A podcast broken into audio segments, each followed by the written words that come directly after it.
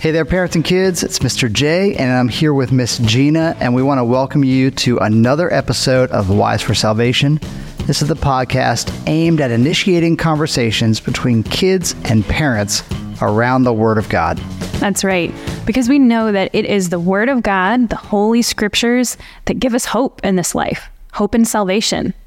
2 Timothy 3:15 tells us that it is the scriptures that are able to make us wise for salvation through faith in Christ Jesus. So, families, we hope that this podcast is sparking some good conversations about the truths that we learn in the Bible.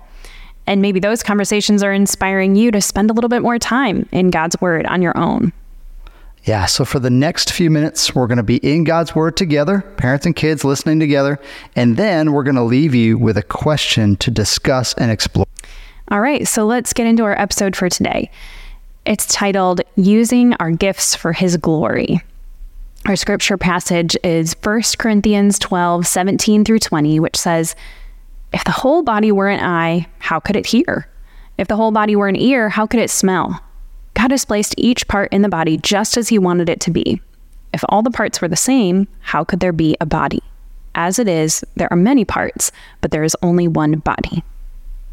So, this past Sunday, we studied another parable. This one was about a man who entrusted his money to three of his servants while he was away.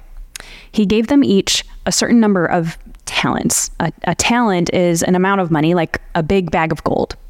So, one servant he gave five talents, the next two, and the third he gave just one talent.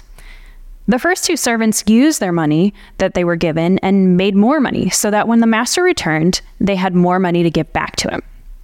But the servant who was given one talent stashed the money away so that when the master returned, he had just that one talent to give back. Jesus compares this story to our lives as believers and teaches us that we are to use what we have been given for his glory and for his kingdom. The three servants were given different amounts of money, but they all had the same expectation. They were expected to use that money and gain more. So the third servant was rebuked and condemned by his master for foolishly hiding the money away rather than using it or investing it to get more. Just like these servants, each of us have been given gifts from God the Father. He has blessed us with skills, abilities, and spiritual gifts in this life. And just like these servants received different amounts of money, we each have been entrusted with different gifts from God. But we're all meant to use these blessings to bring him glory.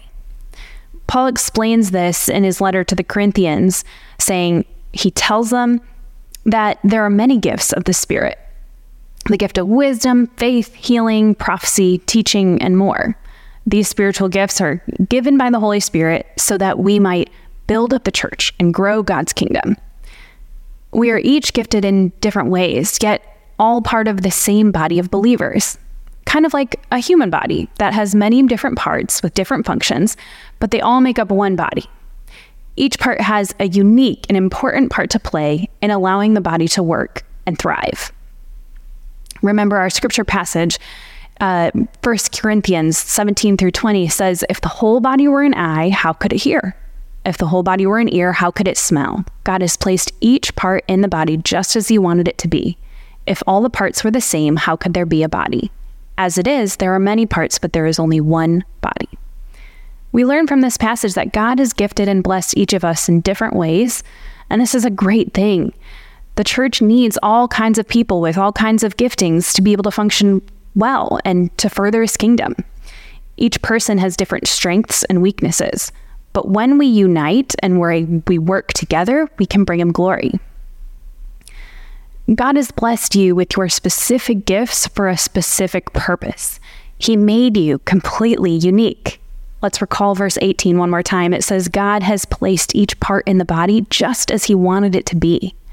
He created you with a plan and purpose for your life. He uniquely formed your personality, your desires, and capabilities gifted you in ways that no one else is.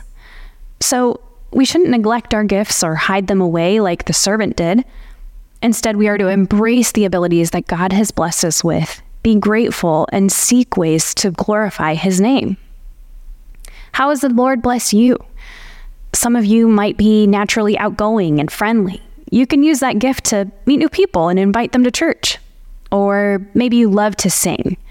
You can use that gift to join the worship team and help lead the congregation in praising God.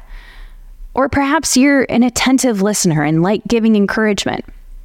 Maybe you can use that gift to counsel and encourage believers towards Christ likeness. Whether it be on Sunday mornings at church or in your home or simply throughout your daily life, there are many different ways that we can use the gifts that God has given us to bring Him glory. Let's pray. God, we thank you that you have blessed each of us with a unique set of abilities, talents, and giftings. I pray that we would all be grateful for how you've blessed us and we would use our gifts to spread the gospel and bring glory to your name. We ask now that by your spirit, you would make us wise for salvation through faith in Christ Jesus. Amen.